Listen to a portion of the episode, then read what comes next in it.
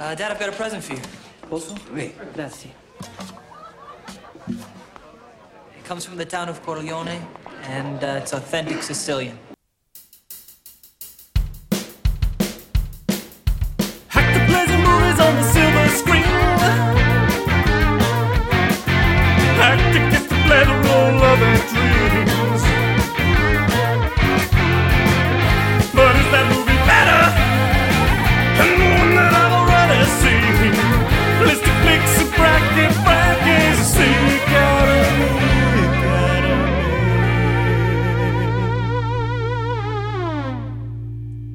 Hello, and welcome to another bonus episode of the award winning podcast, The Academy Academy, the show that discovers the absolute, undeniable, and scientifically proven greatest performance in your favorite actor's esteemed career. I'm Don Saunderson. Oh man, I'm Patrick Gremion. Welcome to the Academy. We got an exciting one today, Patrick, that we've been kind of uh, tiptoeing around Oh yeah. these movies the last few weeks. And, you know, the more we talked about it, the more we thought about it. And then, of course, last year with, um, you know, frankly, the arrival of a new edition of this movie, we, we decided we had to talk about it, even though this is not uh, part of the tradi- podcast, the canon of the Academy Academy. yeah. Of course, we're talking today about the Godfather 3 or the God or Godfather Coda, the death of Michael Corleone. Uh, we have a terrific guest today, a great comedian, Matt McCarthy. Welcome to the Academy. Thank you for having me, gentlemen, and hoo-ah. On indeed. Hooah, yes. Hooah. And you know, on that note, I mean, the before this this this last time I watched this, like this really is kind of the proto hoo performance. Mm, from Al Pacino. We, you know, we'll get into it in just a moment, but this this predates Scent of a Woman, but it does definitely feel like um, it's on the horizon where where he's going with his acting style. Um, but before we do that, Matt, uh, we got to know. You know, we we ask all of our guests, what is your autobiography? You know, first movies, video store experiences, uh, favorites, kind of just general general thoughts on Al. Um, I suppose the first movie I ever saw Al Pacino in, um, I mean, it must have been like when like adults had like around like Christmas or Easter or something, and like The Godfather was on the TV. Um, in fact, I specifically remember Godfather 2 being on in my Aunt Anne's kitchen and seeing the scene where De Niro is, you know, breaking apart the gun and he's putting different pieces down different chimneys.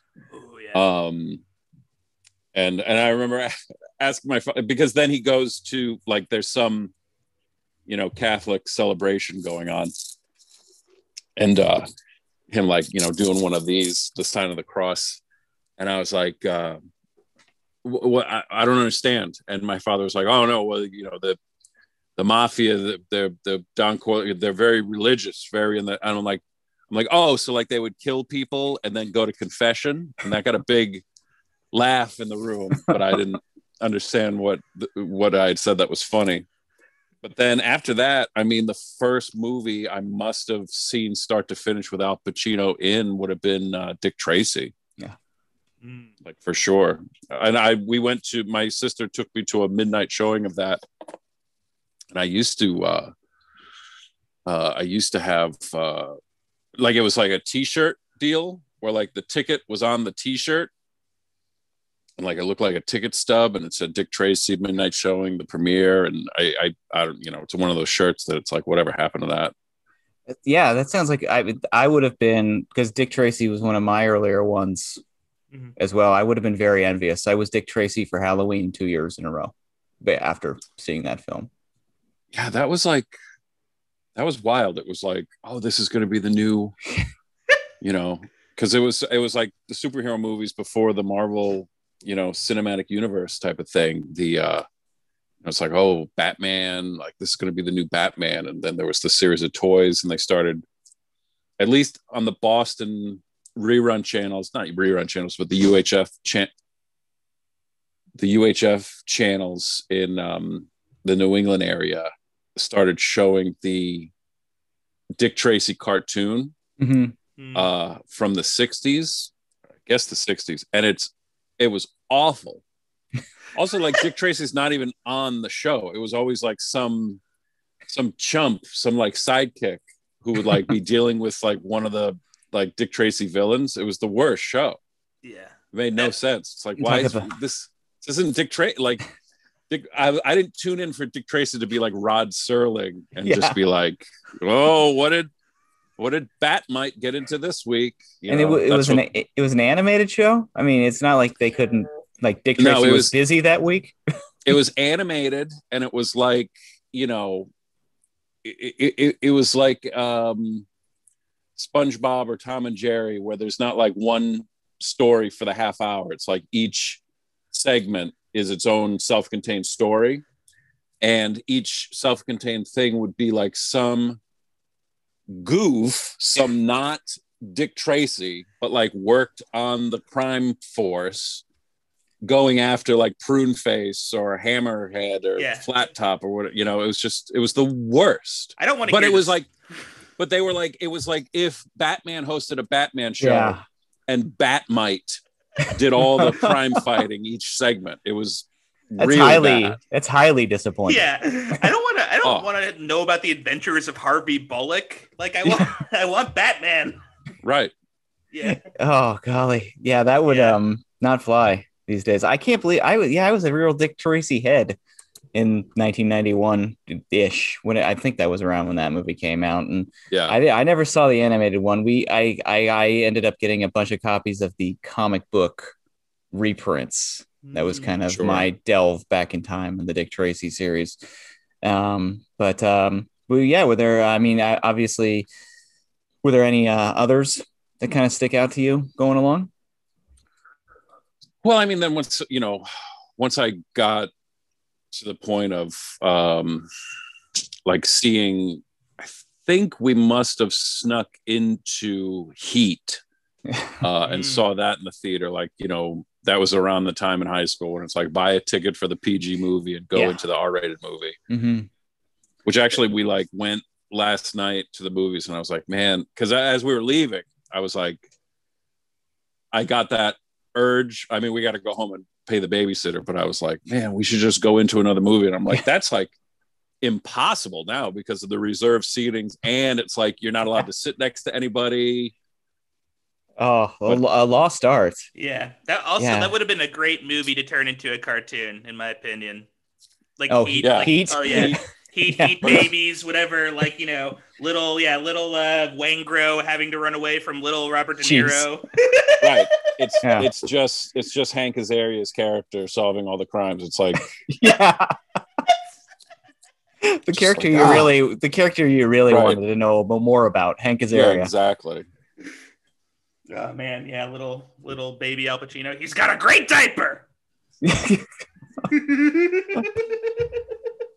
But yeah, you know, I think uh, the the first one I remember doing that on was we buying ticket and we saw Gus Van Sant's Psycho was Oh, the wow. one that I distinctly Ugh. remember trying to sneak that I had to sneak into to go Yeah. see. And uh, yeah, I mean, you know, it is it is what it is. I think you made a better call with Heat, but Yeah. um, Right.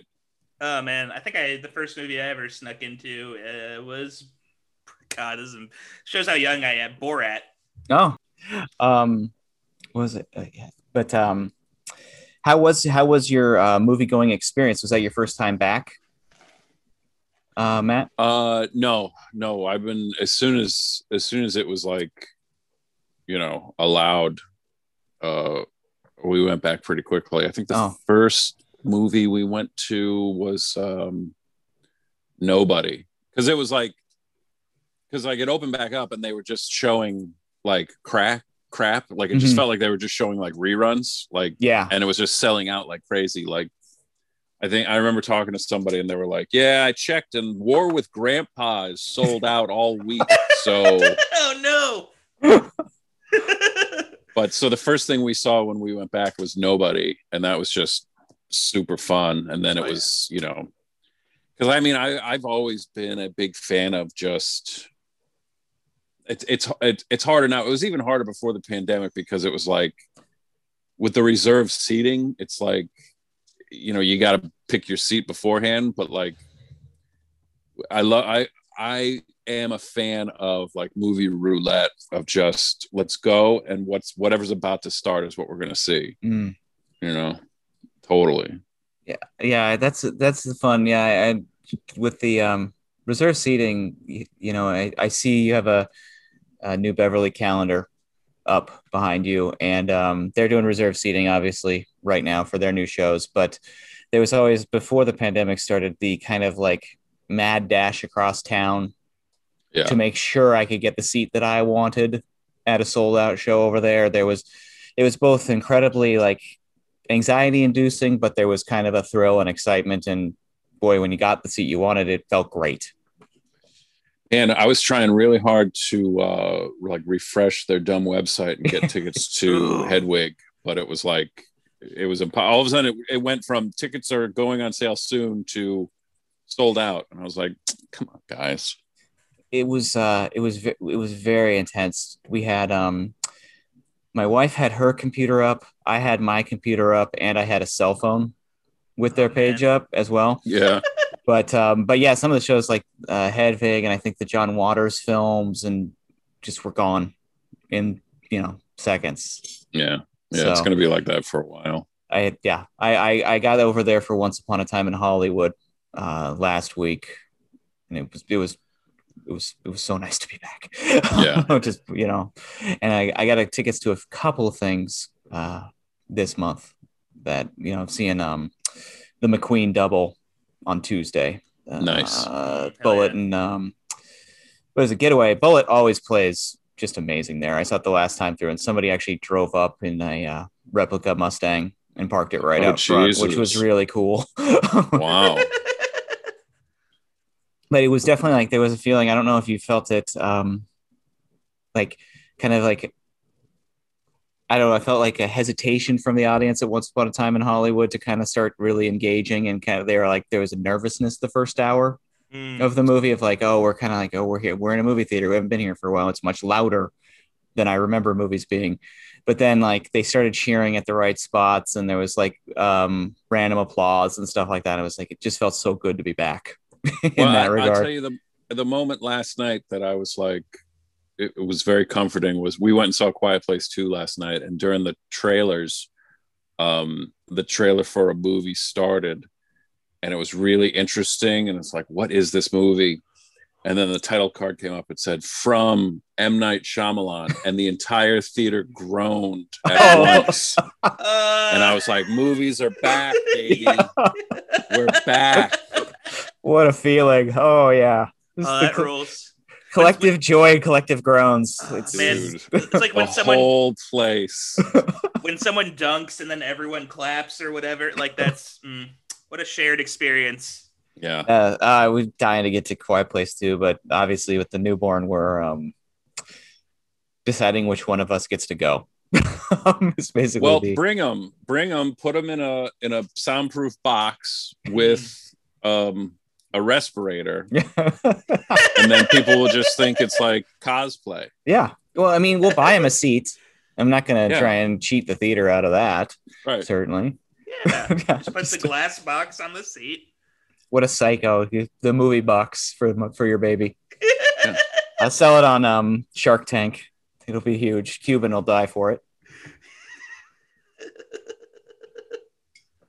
I But love the uh, same that that face he made, like the, when they show that clip where he found out the NBA canceled the season. He's just like, It's like I could have used that years ago when I was Yeah. bringing up my kids. I see it. I see. perfect. You know, he wanted to go see. I don't know, like in the '90s. Like I don't know. I love Trouble with Julia Roberts and Nick Nolte, and he couldn't because he had young kids. And you know, Yeah. this this would have been the answer for him. I have that on Laserdisc somewhere. Actually, that's such a bad movie. It's a Yeah. terrible movie, and um, it's really bad. And then it's like they hated each other. Yeah. And Nick Nolte was like, I felt like a sellout. Oh Yeah. no. Yeah. It's yeah, there's really some bad. really cool behind the scenes stories about how poorly all that went down. Yeah. a, for a, for a movie, Patrick, you probably have no idea what movie that is. No, when I think Yeah. of Nick Nolte, I think of Lorenzo's Oil. Oh, of course. Yeah, George Miller. That's so cool that he, you know, could make Road Warrior and make Lorenzo's Oil. It's Yeah. the diversity you just don't see in filmmakers today. Oh yeah, and also Happy Feet. Those are Yeah. like the the three the three cut flavors of Miller right there. You've got yeah, Mad Max, uh, Lorenzo's Oil, Happy Feet. I mean, you know, Francis Coppola made Jack. So, True. oh man, we're all still you know that's like you know that's number three on my top twenty five. yeah. Classic. You know what? I don't. I do not have these uh, alphabetized. I've been meaning to do that, and I'm going to get further and further away and pull down my phone if I keep looking. But it's like the cover of it is like it's it's just insane. The happiest, smiliest, glossiest, like prettiest Nick Nolte you've ever seen, and it's just like this is the most artificial bullshit I've ever come across. It's just No, like I love trouble. yeah, you could you could feel it every moment of the movie, his regret for taking the movie. And Yeah, it's, yeah, it's pretty rough. yeah, I remember. Yeah, that was because like that that came out in the summer. We were out of school, and Julia Roberts was kind of the um, you know, obviously the actress of the moment, Yeah, and uh, so my mother was very agreeable to any film Julia Roberts was in. So somehow we all got drugged to it. Oh, on summer vacation to see that one in the theater. She's just America's sweetheart. and you know it's it's i love those experiences when you're a kid when you are you know those first few years you see movies and you're like everything's great and then the first couple that you're like oh this one doesn't seem to be going as well as Right. movies as i seem to Yeah. remember it's kind of like like, oh, there's some duds out there. It's i like the remember time- be- being really really excited to see spielberg's hook Mm. for instance and when i was watching it i was like i don't like this as much as i thought i would like this why is that and you know spending the next 10 years trying to figure out why i didn't like it as much as i knew i would like it You're just like, oh, one day you wake up like like the the fountains go off behind you and you're like, I love Josh. And you're like, oh wait, Hook isn't good. yeah. Man. I actually just posted something on um, TikTok about how um, uh, Hudson Hawk is like one of the worst movies ever made. Mm. and uh, a lot of people uh, decided that they were going to die on the Hudson Hawk is a good movie hill. Um, Mm. I There's- was like pretty blown away. there seems to be like I've noticed actually there was some some Hudson Hawk talk on our end of film Twitter as well in praising Hudson Hawk recently as well. And I'm, I'm like, this is a notoriously bad movie. Like this movie lost like sixty million dollars type of shit. it has one of my um it has a joke though that I, I have never been able to get over. Bruce Willis cuts off a guy's head and his his his witty retort is, I guess you won't be going to that hat convention in July. Like this is what I'm talking about. Yeah. Like people are like, oh, you know, because I mean, if somebody wants to say, oh, it's so bad, it's good, I'm like, all right, well, I don't know. Maybe I'd have to rewatch it. I remember it just being so bad, it was bad. But the humor in it is really upsetting. And then some people trying to say, like, oh, they were self aware. And I'm like, no, no, absolutely not. Because if you watch, this is in that, this is in the I'm a blues singer period of Bruce Willis's Oh god, career. Bruno, the Bruno years. Yes, yes. god, the era And- of Bruno. he like there is nobody who takes himself more seriously than Bruce Willis when he has a harmonica in his hands.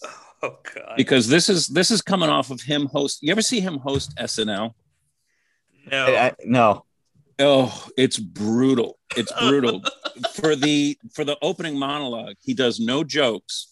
He sings a blues song from the record uh, you need a pep talk. And it's really like i mean he goes right into it and it's just singing and he's got the harmonica and it is really really uncomfortable and then they do a sketch comedy show afterwards it's it's uh it's quite something. Quite, quite something. I, I I tend to like Bruce Willis when when he's given the right thing, but I don't find Sure. him to be a very. He's not a naturally very funny guy, and so I totally agree with you on the humor in Hudson Hawk. Uh, not being it's it's kind of Right. like I'm when, like, this movie's not self-aware. I'm like, this is unfunny. Yeah. it's when people talk about like Trump playing three dimensional chess and being ahead of the game. It's like no, he's just a monster. Like Right. it, there's no like grand scheme here. There's no like, hey, if you think about it a little bit more, you'd be surprised. There it is. There it is. Look at this Oh, guy. there Look you at- God. That's that Nick Nolte we've come to know and love. This just well groomed, clean shaven, gorgeous head of hair. Looking at They- Julia Roberts like I love trouble. So they they seem to be babe." um they seem to be like like kind of like melded together like out of a Cronenberg movie there in the in the way the Photoshop Oh, is. God, yeah. like, they're like it's like Yeah. she's growing out of his shoulder like a second head or something. Like that. Look at this. This is this is Nick Nolte at his most unhappy right there. Oh god, it kind of looks like if you took like the mask and then put, or like it's like Bat Jack Nicholson in the Joker when like he has makeup over his makeup.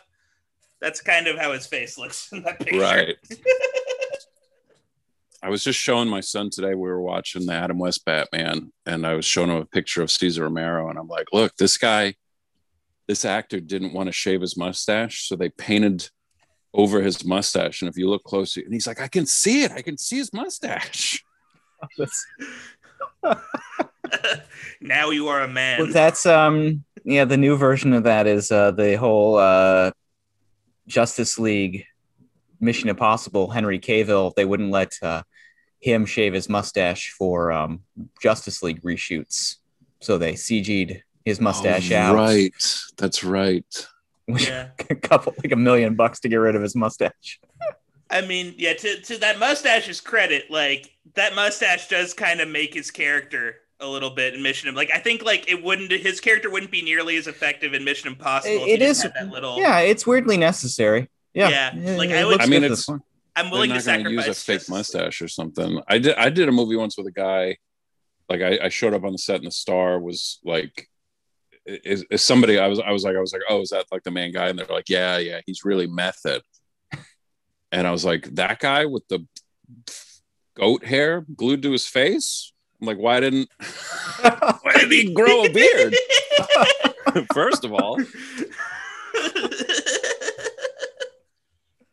Oh well, you know, speaking of method and speaking of uh strange hairstyles, oh man. we should probably dive into the Godfather uh 3 and the Godfather Coda. Now, uh Matt, did you see this one when it first came out? Uh, no, I was a little too young. I remember that Christmas day though, being at um, my cousin's house, and my my brother and sister and my cousins uh, saying they were going to go, and I remember my uncle John being like, "Well, you're not going to be able to get tickets today." You know, it was like the biggest thing. It was like, "Oh my god, they- they've made a new Godfather movie." Um, and then the first time I must have seen it, and of course, and it was like it just became part of the ether uh of like not even having seen the movie like everyone was like it's really bad Yeah. um and then i would have seen it on you know one of the movie channels uh either it, it was it was sometimes we had hbo sometimes we didn't sometimes we had cinemax there would be like a free weekend. But i i caught it and watched it and even as like an adolescent i was like oh yeah no this isn't good. Uh this isn't good at all. Um but yeah i mean like even like the haircut you're just like why why does michael corleone look like bart simpson what is this flat top we're rocking here It's so strange. And you know, I was reading in um I'm reading a Coppola biography right now by Peter Cowie, and part one of the stories in it is that I guess Pacino showed up with fully long hair and said he wanted to have Michael have long hair.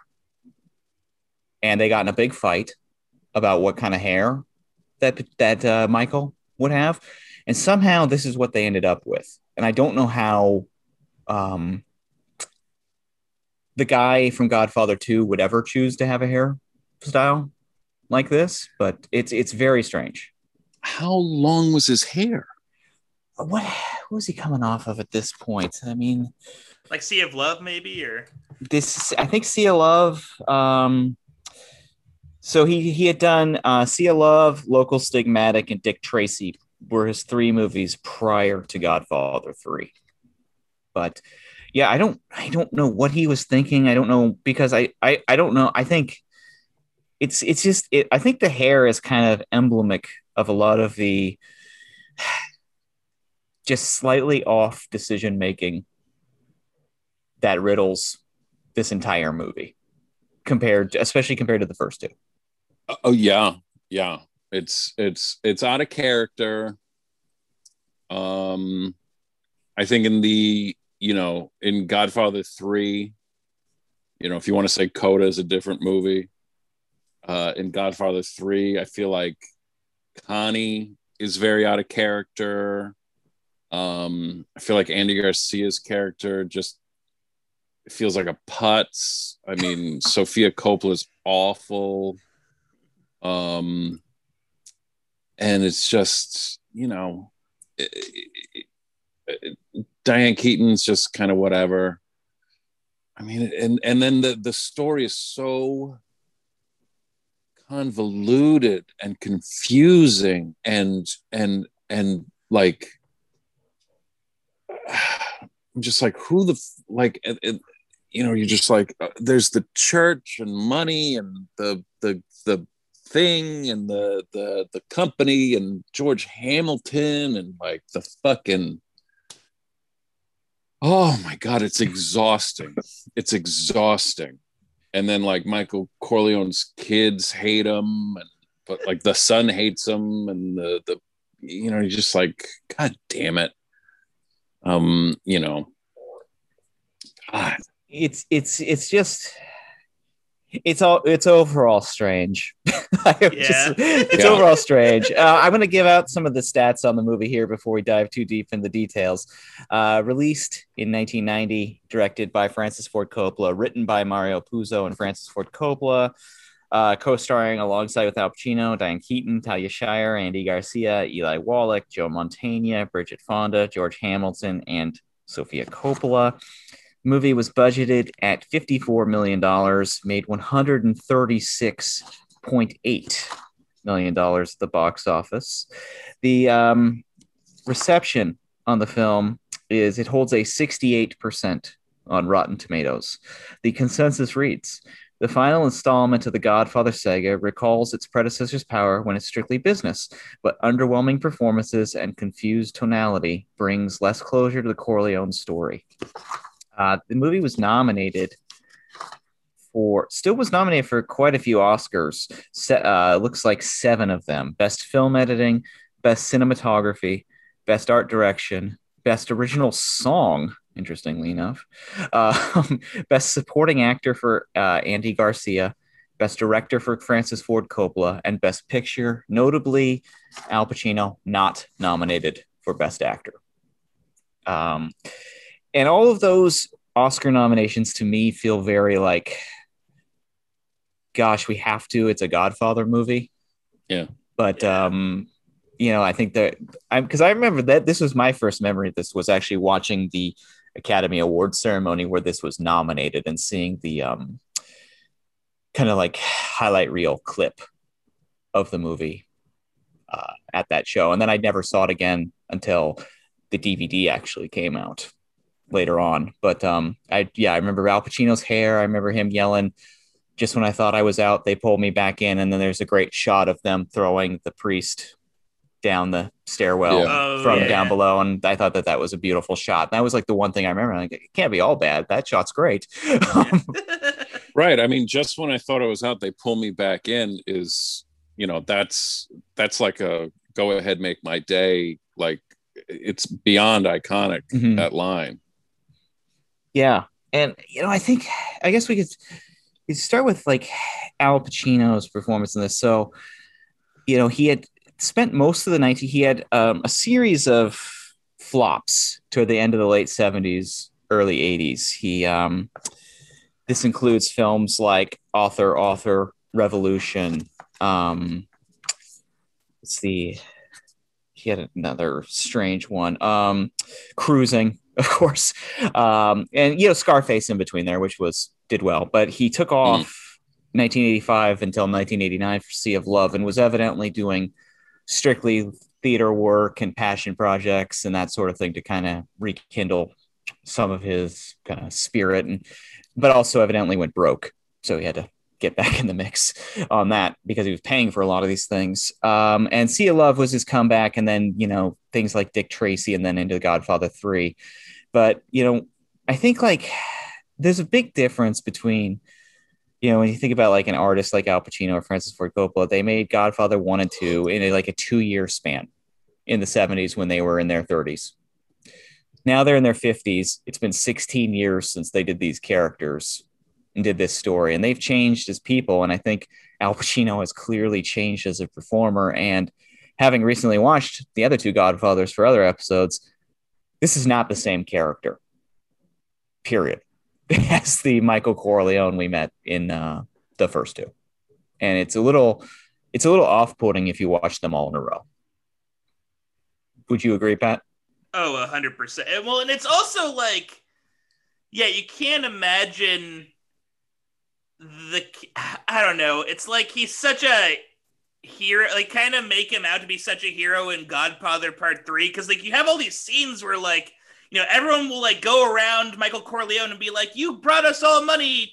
Here, cheers to you! Hip hip hooray! You're the great Don. Like, there's all these moments that kind of like try to like almost assure reassure the audience no Mac- michael corleone's actually a cool and nice dude who's like good uh when like the end of godfather part two is like him killing his fucking brother or ordering his brother to get hit and like you know being a shell of a man as a result. We talk about how like by the end we talked about in that previous episode how uh like by the end of godfather part two he's like a shell of a man. Like he has like like he's lost like that spark to, to live almost. And i don't know like in this movie he's like he's playing like a it's yeah it's a totally different character. It's very odd and like Yeah. and, yeah and the fact that like kay is even around him and like there's like hint, weird hints of romance between them that's fucking insane like that is like it's it's bonkers especially when like yeah the last time you see kay in godfather part two is like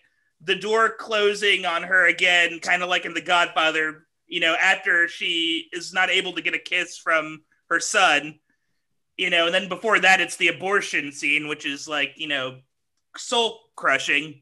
And I don't know how you go from like, I had an abortion. I don't know how you go from I had an abortion to get rid of your son to free the world, like just to ensure that no more Corleones would wreak havoc on the world to, uh, hey, their- let's watch, yeah, Italian Their uh, their their stroll through Sicily as if they're in before sunrise together. Oh god, yeah, they're link linklatering around Sicily. It's like, what is happening? Yeah, it's just it's it's just totally it's it's very it's jarring. it's very strange and you know i think um it's interesting you describe matt uh andy garcia as a putz in this movie Yeah, because there's he's a, such a you know he's got his leather jacket. Just like like shut up, dude. Oh, he thinks he's way cooler than he actually. well that's is. the um that's the other thing too especially because you know we noted um donnie brasco which we've watched for the show and we'll be talking about next week again um takes place in a very similar time period as the Godfather Part Three, but the Godfather Part Three feels distinctly like it might they might claim it's set in the '70s, but it feels distinctly 1989, 1990 in every other aspect of it. Yeah, especially Bridget Fonda. Just she just feels like you know this woman is not in the 1970s right now. hmm um even just like al pacino it's like because in godfather one and two you i feel like i'm watching michael corleone in godfather part three i feel like i'm watching al pacino Yeah, that's a great way to put it. I You think. know? Yeah. I also And- feel uh, feel like that like Godfather Part Three, like in some ways, like feels more like a traditional movie than the previous two. Like I think about that scene uh with Al with with Andy Garcia, where like uh, Bridget goes to get like uh, Andy some water, uh, and uh, Oh, and then the assassins are there. yeah, the two goons, and then he like murders them like he's Rambo or whatever. It's like it's it felt that felt like very like uh it felt like something that would have never happened in the previous two Godfather films. Yeah, it doesn't feel like because everything that happens in one and two is like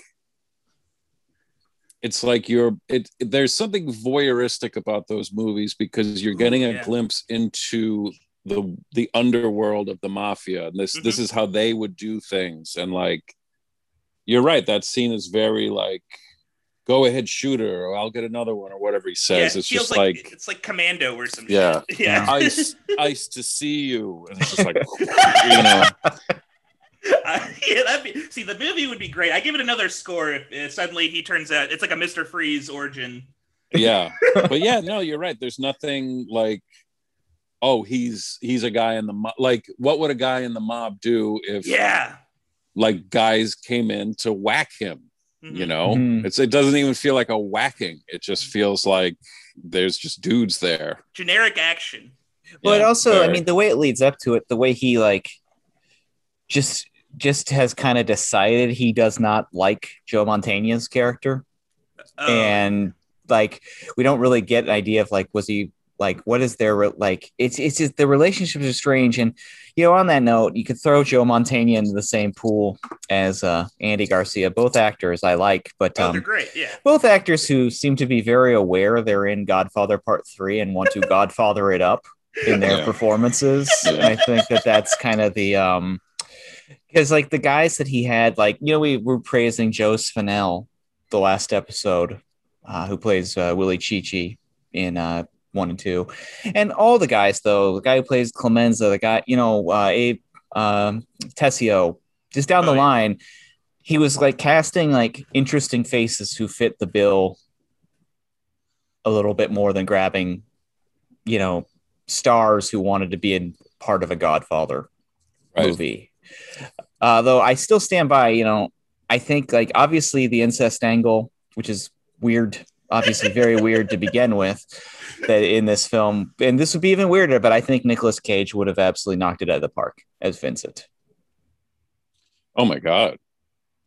That dude now you're singing my song. Now now now that's a fucking movie. Yeah, I think Holy uh, shit. all of his decision making because to think about him even that scene where he sends Bridget Fonda in how Cage would have done that would have been like yeah so surprising and yeah Nicholas Cage is like just pound for pound, like any you know, Andy Garcia, God bless him, but it's like can't fucking touch Yeah. what Nick Cage can do in a role. I mean, my God in heaven, there's just no, there's no, there's, it's not even a fight. It's just like Mhm. you know, Cage doesn't even have to show up. Andy Garcia should show up and say, "I'm sorry, uh, I forfeit." now I'm Joey Zaza. yeah Jesus. and you know actually Andy Garcia probably would have been great as Joey Zaza I think he would have been done a nice part in that let like lesser role but kind of come in as the hothead I mean you think about how he did in like it, he because I love him in like you know eight million ways to die or um untouchables that kind of stuff I think he's great but I think um yeah I think he yeah I think depends yeah like things to do in denver when you're dead or um i mean even in, in like the oceans 11 movies it's like garcia's great as that guy you know Yeah. Well, he's he's not the like the fun guy. He doesn't get to be in the eleven. He, he's No. the guy that they're trying to put one over on. well not i think like the last one he's like part of the oh, the heist and that but that's like the wackiest which Al Pacino, um, of course, is the guy getting heisted in that one. In right of one. course you know i mean jesus christ isn't that the one where they're like where they're like julia roberts character they're like well doesn't she look just like julia roberts That's And in the like that's in the second one, and like Is that the Bruce Willis one? shows up and thinks it's Julia. Roberts. It's it's Hey. crazy. Julia, what's going on? It's like, what the fuck are you doing? And why does it also somehow work? Because it's so fucking insane. Kind of the um Soderbergh magic that he seems to be able to pull off these stranger choices. It is That- like something that would have happened. In, what's what's what's that? I don't know if it's his first movie, but what's that like? It's one of his early. If it's not his first movie, it's one of his earliest movies where he like stars in it. Oh, Schizopolis. Yes, that's something that would have happened in that movie. Mhm. Yeah. because at one point there's a character in that movie that like gets an offer from a different movie mid roll, and he just goes, "Fuck you guys, I'm I'm gonna go be in this movie now." yeah, because he had because that was I believe it was Soderbergh's um it was his fourth movie. And I believe because he had done Sex Lies and Videotape, which you know put him on the map. He won both Yeah. Sundance he won Sundance and Cannes Film Festival, which is very difficult to do. Um, and then you know he did Kafka, and then he did The Underneath. And neither oh um, King of the Hill was in that area that area too, but none of them really like struck. And I think he felt like he was kind of on the outs with his career, and that led to so he leaned into it. yeah, he leaned into it big time by making a pretty bonkers movie. And then, like, the very next thing he did, I believe, was Out of Sight, which brought him, you know, right back in there. And Out of Sight, I mean, just a terrific, terrific movie. movie. you know, uh, great one. But um, yeah, it does feel like, you know, Patrick, you had brought up, I guess we should probably get into, speaking of casting, um, Sofia Coppola. Um, Yeah. It, it it's yeah i love i love her work i'm a huge fan of her Oh yeah. as a filmmaker um but Sure. Yeah. this is uh this is pretty it's you know you want to like you know i i every time i go into a movie especially something that might be a little bit something specific that might be spat on by the critics or the general audiences i'm trying to be a little bit contrarian and like oh i'm going to find something about this that's actually good this is pretty tough she's she's just she's just doesn't really have it in this part No. No. Very. Very not. Very not. Yeah, it's like I guess you could like if you wanted to be like super charitable, you could like say that maybe she's just like making a choice to play her character as like detached from reality as possible. Which is what Richard Brody claimed in his New Yorker article saying Godfather 3 was the best in the Uh. series when the when the coda came out. He basically said it like predates a new performance style that is in like her movies and in the mumblecore movies and that kind of thing. And like that's great if it did. Uh, this is a Godfather movie, my man.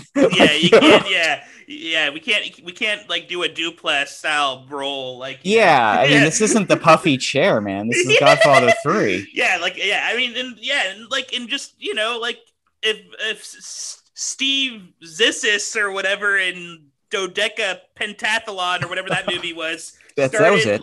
Yeah started started like you know acting in an operatic manner you know uh comparable to fredo you know we'd be mad too like that's because that doesn't fit the that wouldn't fit although honestly if fredo was in a mumblecore movie that'd be pretty sick i don't know Yeah, Maybe that would back. probably be the if, be good. if Fredo got a side movie. It would just be him in Vegas trying to prove himself for 90 minutes talking to himself. It'd be good. yeah Um, but yeah, I think, you know, and I noticed in the coda, he actually took out the most jarring line that Sofia Coppola has, Mm. which is, you know, after he names her in the op- in the big party scene, the head of the Vito Corleone Foundation. Mhm. There's this part where they're at like uh they're on like a rooftop terrace having breakfast Oh. together. And she goes, Dad, she literally says, Dad, am I just a pawn? And is this like a shadow organization for you or something like that? And you're just like, Yes, that's exactly what's happening here. And they for Coppola was smart enough to just drop that line entirely from the um from the coda. And I was curious actually in the coda how he was going to um if he was going to try to um massage her performance a little bit more. Well, he definitely did by just cutting it down and like trimming it here and there. I mean, I think Coda is it's it's I went into it so with so much skepticism, but like just but oh, more curiosity than than that. And was just uh I mean, it's such a incredible example of uh, the power of editing. Um, because it's there's not a whole hell of a lot that's different, but the things that are different make such a um, noticeable and remarkable impact. Um, it's just, I mean, it's 20 minutes shorter, first of all. So, Mhm. like, obviously, there is quite a bit cut out. Um, and then the opening scene occurred, like, in Godfather 3, it occurs, Christ, maybe like 40 minutes into the movie or At something. least. I mean, I, yeah. and then it's now it's the scene that opens the movie and it's actually like okay now i understand because it's the first thing you're showing me. So show me what the hell the movie's about. Because because i watched coda and was like i couldn't believe how much i enjoyed it and felt like it fit in more with the other two. So then i immediately watched i was like maybe i've just been wrong about part three this whole time. So i watched part three again and immediately i'm just like why are you doing this? The whole it's just it's it's wild. It's wild. So like that scene it, it- when you open with the movie with that it mirrors the first film you know? And to a certain extent the second film even though it, it occurs a little later but it starts with a meeting of michael talking to you know the senator or whoever this he's the Mhm. senator. And it's like this is it. This is like we're setting up the movie you know uh the other guy is waiting to get in and can't see him. You know the old man had too much wine that whole thing. And it sets up the world and it sets up this idea that you know it is a decade and a half later. Um he is older. He is it's it's like oh this is and he's having a meeting with you know a priest and not just a priest but like a, a cardinal. Um and it's and it's just this uh there is this he's looking for redemption. Like he's been torturing himself for the last 15 years and then the moments in the movie where that comes out you know the confession scene or like the the the stroke or, or whatever it is in the kitchen and he starts screaming fredo's name. I mean it's just it's it's like I, I can't believe it actually works. The the shit with like Kay somehow starts to because it's like she hates him, you know. But like the, the Sofia Coppola stuff is is is trimmed. That whole scene with Andy Garcia and Sofia Coppola in his restaurant making gnocchi and then fucking is gone. Oh yeah. Um, uh, there's di- there's different music cues. I mean, just They also um, bring It's Andy crazy. Garcia in earlier than they do in The Right. Godfather 3, which is, I think, important as well. and they make such a better job establishing and making it clear who he is how he's connected to the point where as i'm watching it i it, it's the like i always knew who he was supposed to be hmm. that he's supposed to be you know sonny's illegitimate son and then i think i read somewhere i was like oh he's supposed to like when james Caan is having sex with the bridesmaid at the beginning of godfather 1 she actually got pregnant either then Mhm. or the affair was continuing. Uh, and I'm like, oh, okay. Watching Coda was the first, and she's in Godfather 3, but watching Coda was the first time I was like, oh, wait, that's the same actress. She's with him. She's right there because we get right to it. And there Mhm. is like, it's a family function. Everything is a family function. It starts with a wedding, it starts with the first communion, it starts with this dumb award that Michael's getting, but he's just trying to hold his family together. Mhm. I, I, I couldn't believe it watching Coda, and I was like, I can't believe this works. I, I I don't know if you've ever seen the um, extended cut of Terminator 2, um, but like, or the Ultimate Edition, whatever the fuck it is. Mhm. Um, and like Terminator 2 is just such a a tight, perfect movie, you know.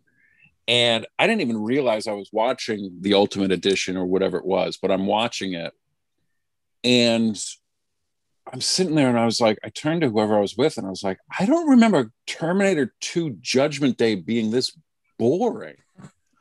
Um, and it's just one of these things where it's like they just made the scenes where they're hanging out and talking longer Mhm. um, to the point where it feels like there's no action in the movies. Like they get chased by the by the the the my Christmas clock is going off. They get chased by you know the T one thousand. Then there's just an hour of talking, and then it's all of a sudden uh, Schwarzenegger blows up all those cops in the parking lot, and then that's it. I, I, I, it it's like it just speaks to just tighten up the goddamn screws and get to it already. And you know, I we we actually covered Cameron's entire filmography before we did the Pacino season, Mm-hmm. and uh, we you know that was something we dealt with because almost every one of his movies has some level of an extended cut. Right. And you know, in reading up on it, like sure there might be nice scenes and all, but like the kind of glory of his work is those those theatrical versions are so they just work so well at such a high level. They're so pleasing to watch. Like I think the OG Terminator is like what 80 minutes or something, maybe like 85 minutes, and it's yeah, and part of why that movie is so effective is because it's just short and to the point, and you know it doesn't. Yeah, you don't need to like linger. You know, not maybe. Um, and don't get me wrong, like I like kind of how the uh, the original Godfathers luxuriate through their fil- the through the films, but like maybe not every movie needs to have like you know the backstory or like you know or like a uh, you know, a five minute like you know flashback to Fredo's death to remind you that Fredo died. That's another thing they got rid of too, which was Yeah. very helpful. um, Yeah, like, oh, you remember this from a movie all of you have memorized because you'd sold out on Christmas Day? Yeah, previously Christ. on The Godfather. Yeah, Right. exactly. Yeah. But I think I agree 100% because I think um I, I really love the idea that Michael this idea like he is turning to the Catholic Church as his way to kind of like soothe his rotten soul and kind of discovers that all the work he's doing they're just as rotten Mm. as the gangsters are. And I think that that's such a cool theme and story to the movie and putting it up front and kind of like setting up that that's where we're going to go with this idea that I think is very, I agree. I think it's, it helps Yeah, the way the film works in general. that is definitely like my favorite part of the movie. All the weird intrigue with the church. Like now, against you know, now to speak against it a little bit, it is like incredibly confusing and muddled. And it's kind of weird, like you know, and it's like, why does this like Austrian man want to steal all this money in the first, like you know, like he, like I don't know, like there's a lot going, like you know, who's killing who gets a little odd at one point. Like, I guess like I, I, it took me like two uh two watch throughs to finally realize, oh, the uh, the Irish guy killed the priest with the tea. I didn't realize it took me like that took me like uh like two go through. For some reason, I thought that like he would who was like one of the victims of the murder spree of uh, Michael Corleone. But uh, yeah, all I mean, stuff- it, it's still, it, it still is somewhat confusing. yeah. And- Everything but I- involved uh, you know, Immobiliare. yeah, and then combined with the kind of intrigue with Eli Wallach's oh, benev- guy who's benevolent and friendly, but turns out not, turns out to be very evil. Yeah. yeah um, murdered by uh, what was it? Like he was murdered by Uh, murdered with cannolis, I cannolis. believe. Yeah, death by cannoli. Yeah. Death by cannoli. Holy cannoli. yeah, exactly. Yeah. It- b- by um by Connie of all people. Mm-hmm. what an odd that part could have changed. See, that's like a thing that needed to not. There could have been a better way of handling it's that. it's it's very interesting. I- I'm a, I'm huge Eli Wallach fan. I think I don't know Oh, if he's he's, great in this actually. Until then, yeah. I th- I think um you know I mean speaking of growing up, I mean probably the most important film in my household growing up was The Good, the Bad, and the Ugly. So he stands um stands tall in Yeah. my in my movie history playbook but yeah it's very this is it's a very interesting but you know on that note like um to move into kind of the action set pieces i think that the in both three and the code i think the helicopter attack on the party is pretty awesome and i think that that's a cool idea and i'm i'm into it in both films i think um the the joey zaza murder scene and andy garcia on the horse is uh is fun at the very least. It doesn't it, it it's clearly like an allusion to Godfather 2 and De Niro going through the ceremony to kill uh Fidu- Finucci. Fiducci, Uh, Finucci. Finucci, Finucci, yeah. Don Finucci. Oh, I love that. Uh, Black hands.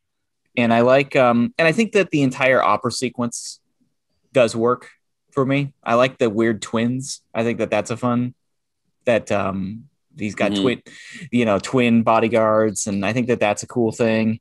Um and you know and Francis Ford Coppola, I mean he's so talented and so good even when he's kind of repeating himself the way that, you know, speaking of editing and speaking of kind of the way he builds up with those cross-cutting sequences. It's just too it's it's so good even if like the movie going into that moment has been a little confusing and muddled. Like it's just fun to watch when with all that, you know, I the, mean, mur- it's the murdery cross cutting. Sure.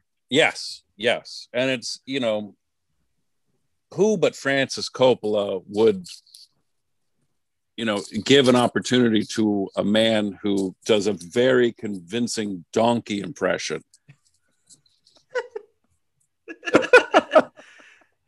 Oh, Just not enough filmmakers giving Yeah. guys like that a shot in Hollywood Yeah. these days.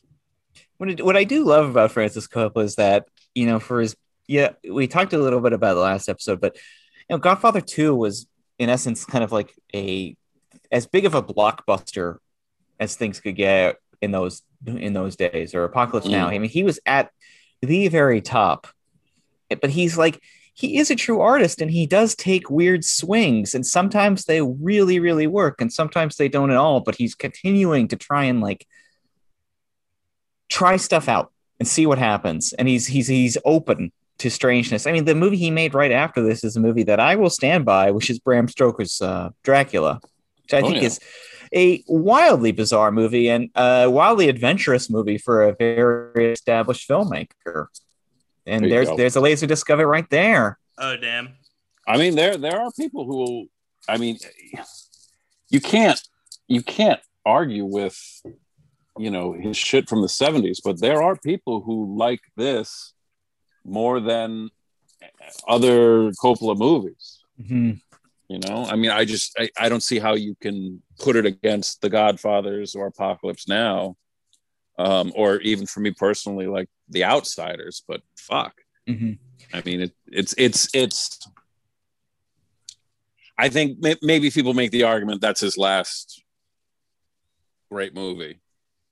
Mhm. Which I, th- I think um I think he could. But I mean, Yeah, it's not that i mean he but he made like even going into the 2000s when he was just enjoying his wine empire Yeah. and being able to hang out in napa and you know enjoy the luxury of that he was still making like you know films like was it youth before youth and twixt and Oh, yeah. had another one Tetro. tetro um yeah.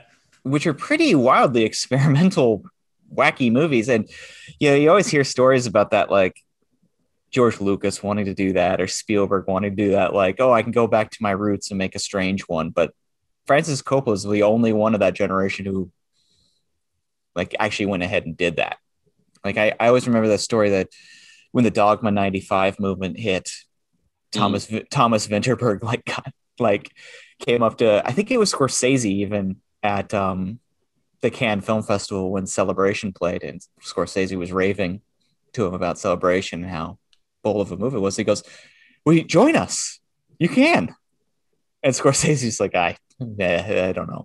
you know, they like and they they tried to do that with they they they actively were trying to recruit one of those filmmakers to do uh, a Dogma 95 movie. And I think that there's such a um Well, there's feel kind like of a risk I in that.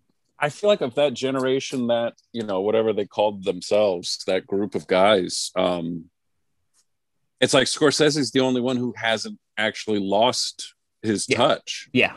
You know, I mean, it's like you look at like De Palma or Coppola or like, you know, even S- Spielberg to an extent. I mean, he can still make a Spielberg movie, but it's just like, all right, we get it. Come on, Steve. We get it. Tom Hanks is wearing a hat. Okay. The news is important, you know, whatever. right but like scorsese at least was able to i mean he had his weird period but then he was just like better hook up with uh, top box office draw Leonardo DiCaprio and keep making movies. You know, yeah, and I think I mean even his his most re- eh, Irishman, Silence, Wolf of Wall Street, his last, I believe those are his last three. I mean, those are like pretty wild swings, all things considered, for being big movies. And I, mean, I, love all did- three of them too. yeah. Did you guys do the Irishman yet? Uh, no, that's we're going to be talking about that uh, in a later episode.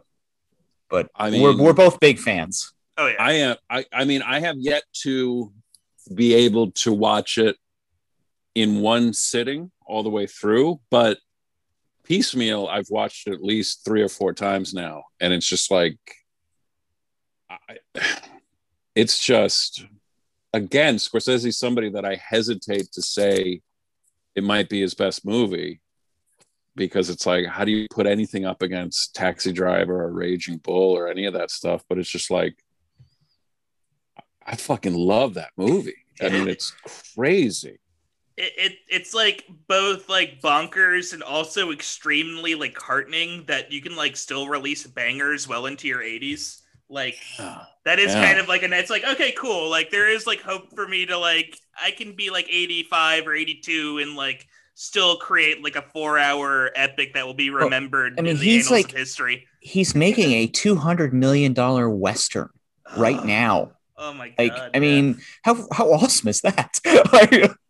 With Love it. DiCaprio, Yeah. with De Niro. I mean, it's just starring it's- jesse plemons yeah, Jesse Plemons apparently in the lead role. I mean, Yep, that's yep. awesome. giving redheads uh, a shot at the at the gold well yeah there we go I love um I do think though that it's interesting Irishman came up because I think that there is actually between Godfather 3 and Irishman quite a bit of um kind of crossover similarity in what they were trying to accomplish and I think Irishman actually accomplishes it quite a bit better of what Oh. kind of the what a life in this universe kind of will lead to which you know is sadness and if you survive it it might be worse Right. That's Yeah. that's the thing because uh, the the clever part of um, uh, Irishman is the fact that it's such a clear. The begin the, the opening shot. I was watching The Searchers, and all of a sudden I was like, "Oh fuck!" Because I, I kept trying to figure out what is Scorsese doing with this opening shot. Why is he doing this? Because he's a guy who is. It's so funny. People give Tarantino shit for like, "Oh, well, here's his De Palma shot," or "Here's his oh, he stole this from that." if you watch Taxi Driver with, at least on the Laserdisc, um, with the um, uh, Scorsese commentary on, he just goes, "Oh, uh, this is the shot I stole from such and such. You know, this is the shot from this movie.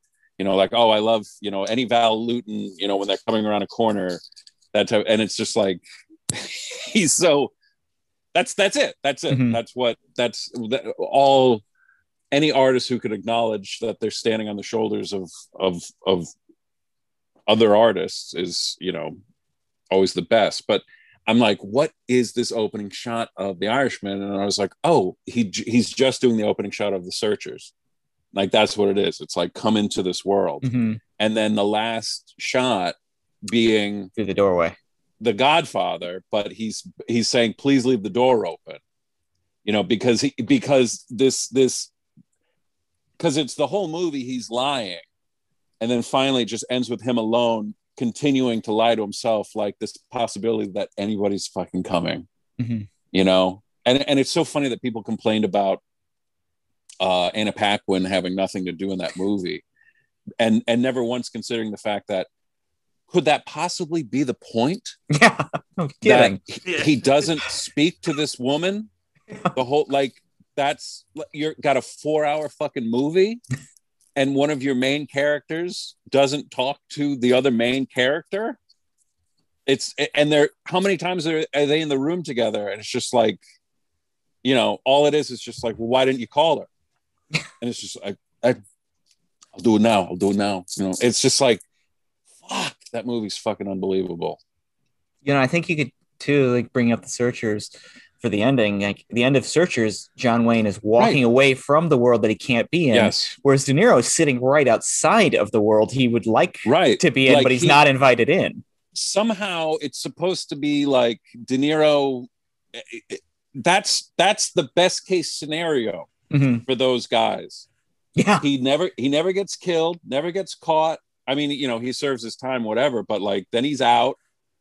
My favorite line in the whole movie is when they tell him, like, I think it's Ray Romano's character died, and his his first reaction is just like, "Who did it?" it's like, no, no, he was old. He Yeah. had cancer.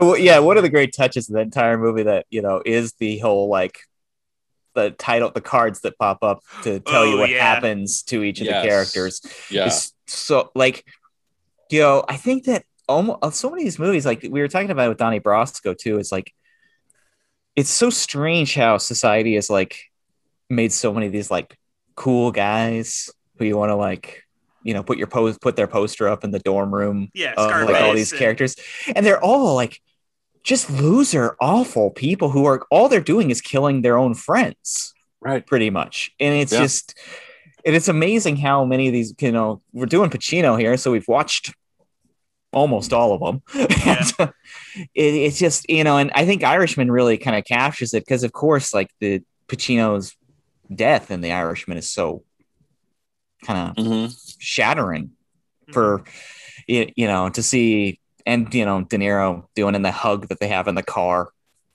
right, Right. beforehand. It just it's And it's, It's the a- only that he would not have gotten into that car if De Niro wasn't in there either. It's like, oh, Yeah. all right, I'm safe. Yeah, it's a really really strong movie. And I guess that gets to um as we're getting toward the tail end of this convo is um you know the change in the ending here uh, Mhm. from Godfather Three. You know the kind of almost ironic title, "The Death of Michael Corleone," and he does not kill him on screen Right. this time around. Right. Just, I think a solid move. Yeah, You know, I think think- it, it's so because it, it makes it so much more like what you were talking about of like the last time we saw him he killed his brother and now he's like hey maybe we could get some brunch maybe it's fine Yeah. you know it's this is that last last gasp um and then it's like you see you finally finally it makes sense it's like oh he died there on the steps of the opera house Mhm. you know Yeah. that was it that was that was it because he could still because the fact that the movie starts with him wheeling and dealing thinking this is how he can redeem his soul Mhm. by being corrupt within his corrupt world in another corrupt world that has the best non-corrupt face on it is still you didn't learn anything and you're still in this he's still in this world of complete self-deception completely like he's upset about what he did to Fredo but is he upset about it or is he just want to not be in trouble for it? You know does he truly Yeah. want to make things right or does he just not want to be in trouble? That type of thing. And then when it kills his his his daughter it's just it's like no this is what you this is what you get. Mhm. this is what you fucking get. You know and then that now he's uh now he's gone the Mhm. fact that you see him scream but it's silent is that oh it's just total emptiness. It's Mm. it's that man is evaporated. And now he's just going to sit there. He's just a, an, a shell literally an old shell sitting in the sun. Enjoy yourself. Good job asshole. He doesn't even get the moment uh, that his father got of playing with the grandchild and right and making faces, then keeling legit over. scaring And, Yeah. a little kid yeah, absolutely wild scene. Oh, yeah, Um, It's one of my it. favorite moments on uh, SNL when when Belushi does The Godfather, but he does the ooh thing when they're in therapy. It's unreal. It's unreal.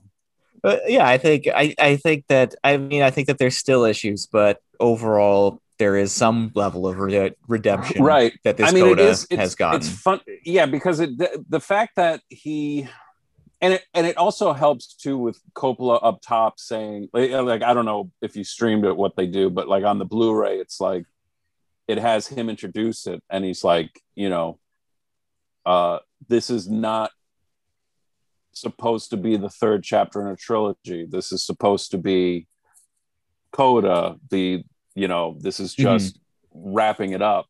And- but oddly enough, I feel like the way Coda is cut together, it fits in the trilogy better Um, it, it- I, don't know if that's ironic or or what, but I, I can't I can't I couldn't get over it. I was like I was like fuck. He actually found a way to fucking to make it work. Yeah. It was impressive. And at like 80 years old, he's finally like, I know what the kids want. They want the complete destruction of a man. right. Yeah. I the only man, my I, I picked it up on Blu-ray as well, and I saw the intro, and I I wish he had done a commentary. That was the only my. I think it would have been so cool to hear him just Mhm. kind of go through his decision making on where he made the trims and moves and kind of what he was thinking. I just Uh, wanted yeah. to hear more from him about that. I thought the intro was great, but it was just too short because he's such a interesting, smart, well-spoken guy that um Well, it's just it's so funny. I guess it makes sense that I mean, of that generation of guys, it's like him, Scorsese, especially, even De Palma to an extent, even Spielberg. It's like they're such fast talking guys, like Scorsese, obviously the most rapid of all of them. Uh it makes sense because it's like that's they're businessmen on top of being artists. I think Lucas is ironically the one that was most successful as a businessman. He's the one who comes off the nerdiest and the Mhm. most like introverted, like, uh, well, I have this idea for a movie, you know. Um, I don't know what that says, but it is it's interesting anyway. Yeah. No, I mean they were the first to kind of um you know, we we talked a little bit about it how nowadays if you want to be kind of a uh known filmmaker, a guy who guy or gal who kind of gets your statements pers- personal statements made, you kind of have to also be a brand yourself and you have to go on Kimmel and talk about it or whatever Yeah. and they were kind of the first generation of kind of like the John Fords the world. I guess Hitchcock to an extent was on TV with his show, but the, you know the John Fords the world, the Howard Hawks the world, the guys that they all grew up with, they were workmanlike. It wasn't until Right. like critics raised them to a new level, but like Scorsese appearing on TV, maybe Welles was kind of the example that they were using as someone who also appeared on TV a lot, but um, Yeah. Um, became a star in their own right. yeah Hitch, hitchcock probably um but yeah i mean it's it, it, it's funny too because of like you know you think of like somebody being a brand and it's like tarantino was at least clever enough to make his brand i make movies about movies which is what those guys did but it just they became such a part of the fabric that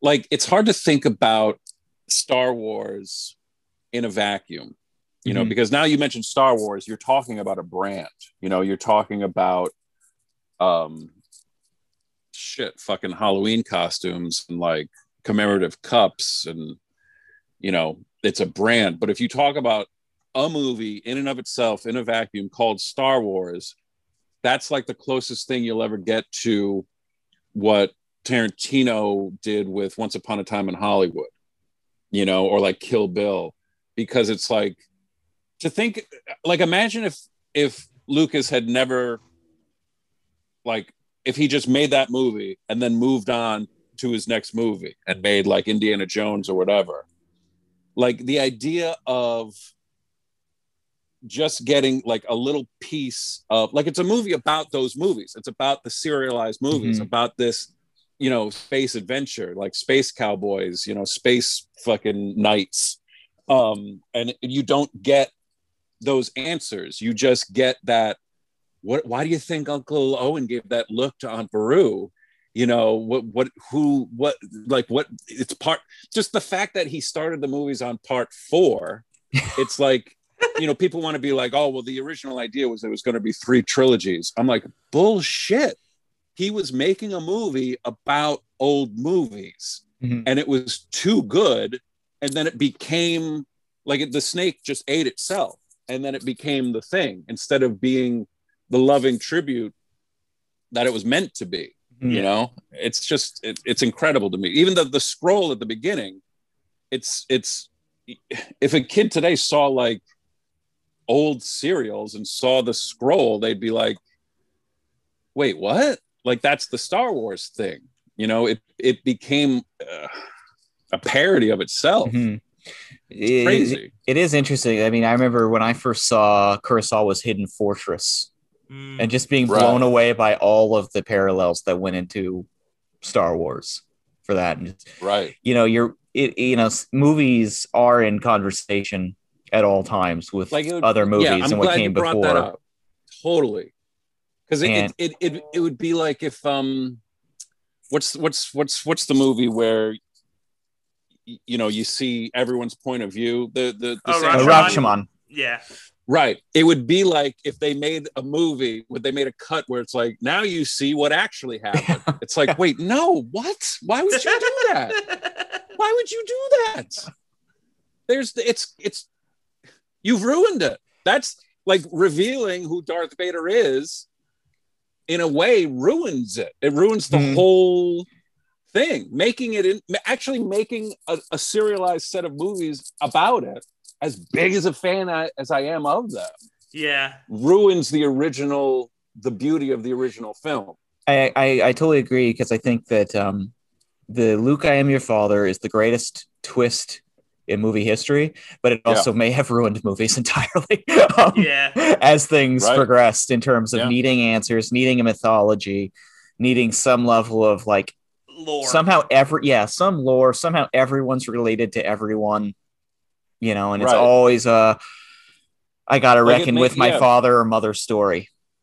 yeah you know it put so much pressure on you know the the sequels yeah. that it was like you know i i felt like Rey the the revelation revelation that she was a palpatine being very satisfying and i didn't see it coming but it is it's like you know you only have so many bullets in the chamber you know it, it it becomes that thing of like i don't know. Yeah like the, the level like the, the fact that you have to keep expanding the scope of this like world when you could just have this one small movie uh with you know that sense of mystique. Like i read the godfather book for the podcast recently and one thing i liked about the movies more than the books is that the books kind of do explain everything in stark detail. Also the books are Right. incredibly horny much hornier than the much hornier than the movies. But uh but uh yeah i've like, read the first book. Like it is like like with with mccluskey like they actually explain why he was a corrupt cop. It was just like well his sons went to fordham and he had to pay tuition. And it's just like why you what why Yeah. can't Yeah, you just be a eh, eh, corrupt cop exactly That's the and- glory of the movies. Like Sterling Hayden shows up, he punches Michael. He's a corrupt Right. cop. We don't need any Yeah. more detail than that. I mean, Yeah. like, hold him up yeah. Yep. But you brought up like you know, like a movie like Heat. I, I, it's one of my favorite movies, and what I love about Heat is like, I don't give a shit about like Neil and Chris, their adventures before in Yeah. like, you know, pulling off great jobs before we meet them before in the first job. Right. I don't Because give a that's not shit. the story we're Yeah, I don't- hearing. I don't Yeah. give a shit about how Vincent he had three wives before his current wife, and you know how he became a great cop and all this kind of stuff. Like it's just like they meet, they go, it ramps it up, and it has a brilliant ending that is the appropriate ending to the story. And I don't give a shit what happens to Vincent after that moment. Yeah, we don't need At the like end a of the movie. yeah, we don't need like a ten episode miniseries that details how Tom Noonan's character ended up in a wheelchair. which is Like- what would have happened if if Mann was a young filmmaker today. That's exactly what would have happened. It would be a Well, ten right, episode you look at- miniseries. like the netflix like dark crystal thing it's like is do i need to know all of this and like oh all these different you know what are they they're not cylons what are they called Oh, the I bad know you're guys talking about the, the, the Skeksis. Yes, thank you. Where I'm just like, why are you doing this? Yeah, why, so- why, why are you doing this? It's so fun. I watched those too, and like you know, and don't get me wrong, I love puppets as much as the next guy, and like that world's entertaining. You know, I'm a, I like all of Brian Froud's artwork or whatever, but uh, Mhm. but it is like, like yeah, it, you just you lose so much of the mist. Like what I'm realizing Yeah. doing this podcast, especially, is like so much of what makes a movie great is the are those unanswered questions and the allure and the mystique. Right. And when you Mhm. fucking like take that away with like a a 10 episode mini series detailing the origin of like, you know, why Kermit wants to be a banjo player or whatever the fuck Disney Plus is going to release or whatever. Like, no, just let him be a banjo player. We don't need to answer that question. It's fine. Like, No, it's that that's a movie exists within the frame of the Mhm. movie. Like yeah. I don't get to see what the camera's not showing me. Mhm. That's what makes it a movie. Yeah. Yes, I agree. Uh, yeah i I mean i like the only time i'm for uh, world building is when it comes to 80s slasher movies and trying to explain jason's origins or michael myers origins and it gets Yeah. weirder and weirder over Like- time and then Right. it gets retconned and stuff like that i appreciate that level of weirdness Bef- Before the world blew up, me and Jared Logan were getting together and watching every Friday the 13th. And watching them back to back is so much fun because it's like his, he takes his, you think it's a big moment in every movie.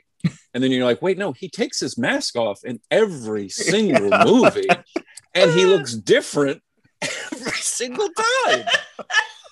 It's madness. Yeah. It's just wonderful. I, yeah I, I would be for like way more lore if they were if there were continuity errors and weirdness all the way through and they weren't trying to keep up with it at all i think that that, that Yeah. at least would make it fun and strange and Yeah. kind of um intriguing all the way through like what are they going to do this time i mean that was like the glory of the mission impossible movies was cruise would hire a weird director for each one of them and it would take an entirely different tone and spin at least for the first ones now i don't Yeah. think they're doing that anymore but it's like going from brian de palma to john woo is awesome Right. I was I just found like a VHS of Mission Impossible, the first one, and I was like, oh, I don't have this, so I'll grab it.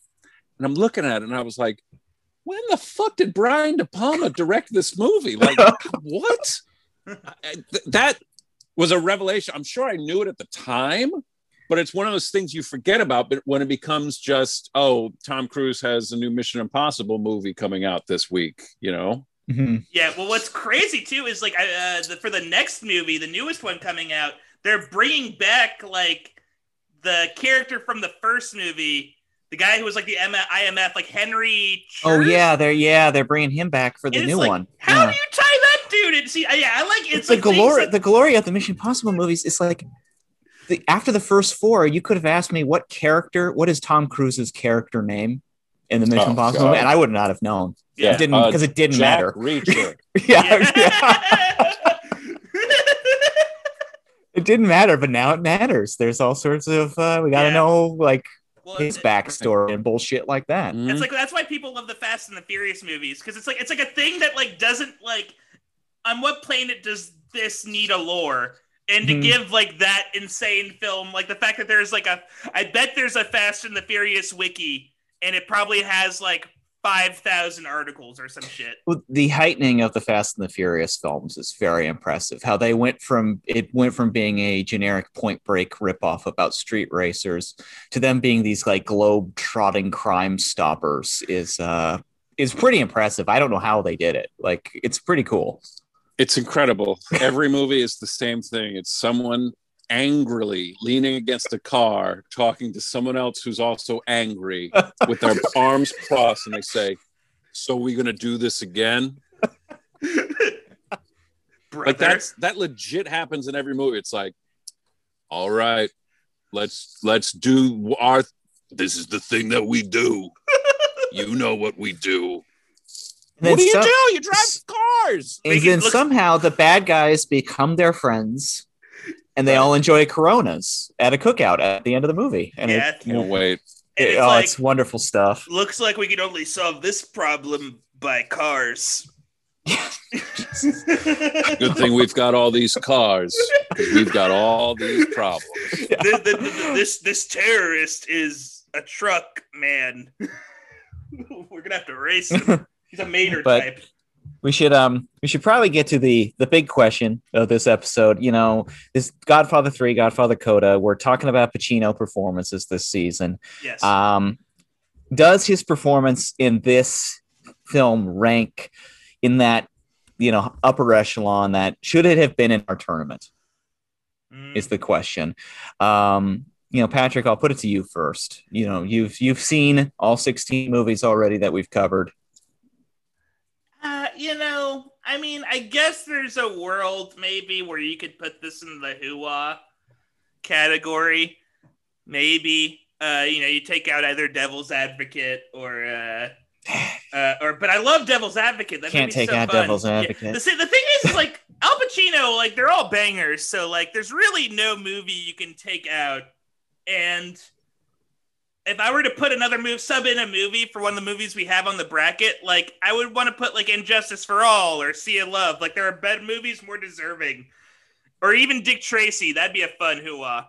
Uh, and so, uh, you know, with a, a heavy heart, I'd have to say maybe if this was like a 32 seed bracket where we just did every Al Pacino movie, that would be fun. Like we'd go insane. We'd lose our minds. We'd be broken men, even more broken than we are already. But uh, uh, but you know, uh, it's. I'm glad we're watching it. Uh, and I'm not like it's not like a. You know, maybe it was a little bit of a waste of seeing. I think I've seen this movie like four times now, like twice Coda, twice. So like I feel like maybe that's way more Godfather Part Three than any person on earth should watch. Mhm. But uh, but you know, uh, nah, I'm good. We're good. We did a good job with the bracket this time around. Yeah, I think so too. I think uh I think I th- I'm glad that the coda exists. I think it's really cool Yeah, Coppola got the chance to do it. I think um you know, I think he realized there was some unfinished business there and went for Yeah. it.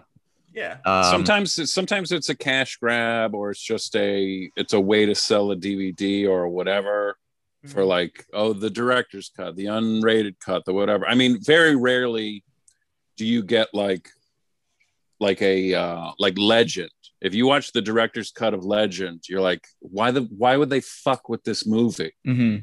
you know the tv version or the the, the theatrical version whatever it's just like because even like blade runner it's like i've never seen a cut of blade runner that i didn't enjoy you know Mhm. uh but i've i've i've never seen a cut too where i was like all right now i see finally he get but like legend is is it's crazy how much better the ridley scott cut is than the theatrical cut Mm.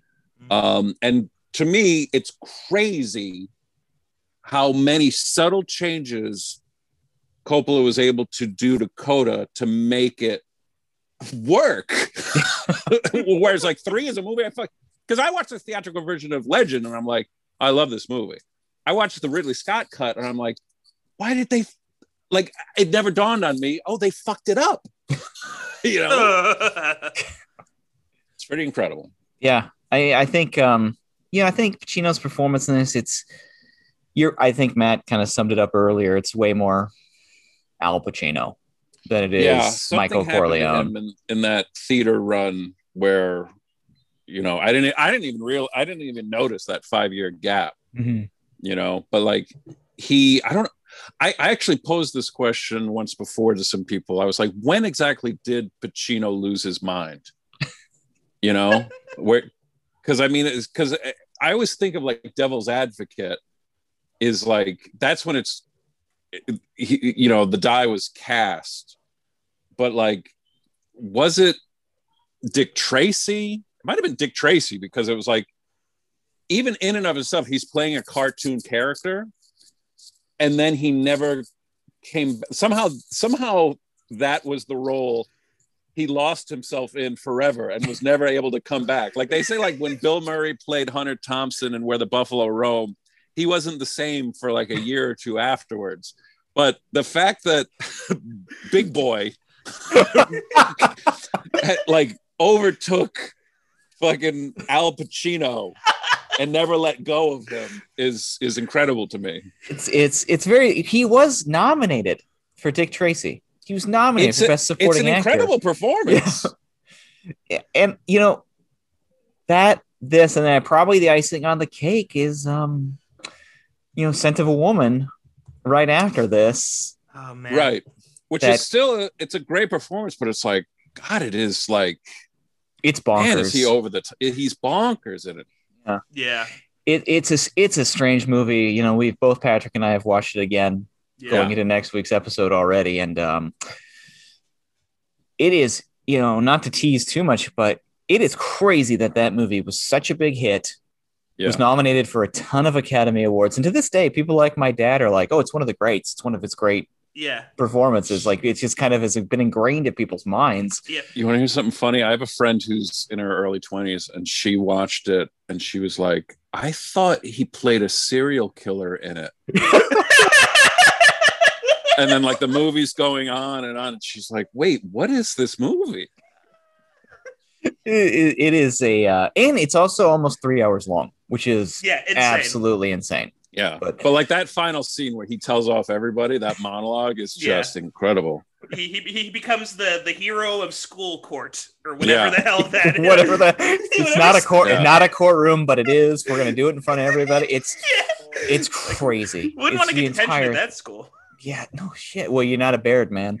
Yeah. Um, but yeah, I think Bad man. Uh, I, I think it's it's it's an interesting film. I think it's I don't think uh yeah, I've never thought Godfather 3 was a movie to like completely just shove aside and throw into the dust, you know, sands of time and never forget, you know, forget it. Mhm. It's it's good to know that it's around. It's good to watch. Um it's definitely a step down from Coppola's 70s work, but there's still some very interesting stuff in it. Um did, Matt, did you have any final thoughts on Godfather 3, Godfather Coda? Um, I mean, just that uh, Coda is worth watching. Um, and if anybody has never watched Godfather 3 or the Godfather films, my suggestion would be to watch 1, 2, and then watch Coda Mhm. and skip over 3 because it is a vast improvement. Um, but I mean, in and of itself, it's uh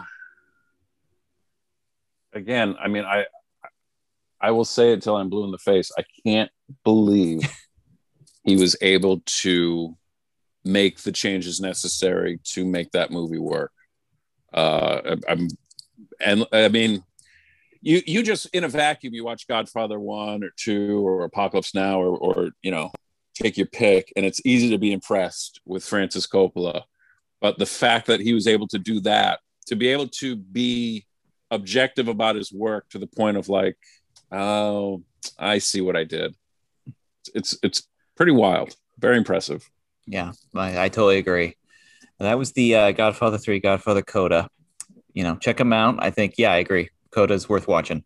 Um, we're moving on. We're going to talk this. Our little game to close out this episode this week is, um, uh, let's call it the the road to WrestleMania game.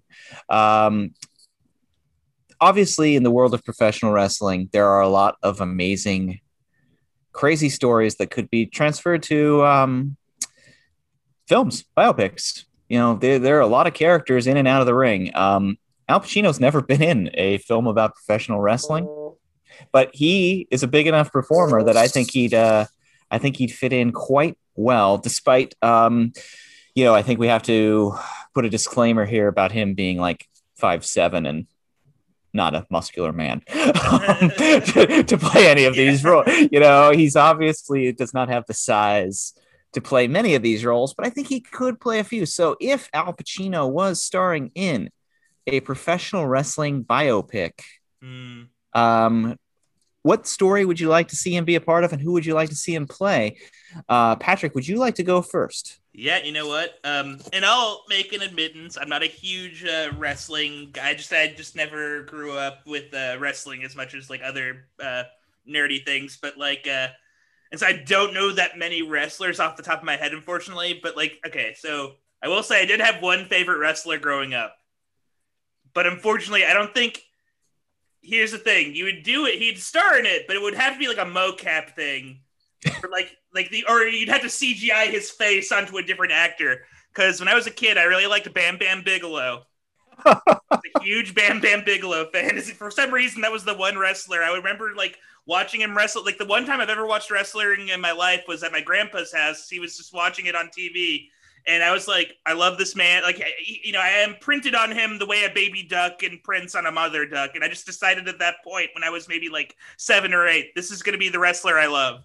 Mhm. And uh, you know, Bam Bam Bigelow like uh, had a very tough, crazy life. I think at like one point he like went into like a, a burning house and like saved people from a burning house or something like that. But then like he got like really bad, you know.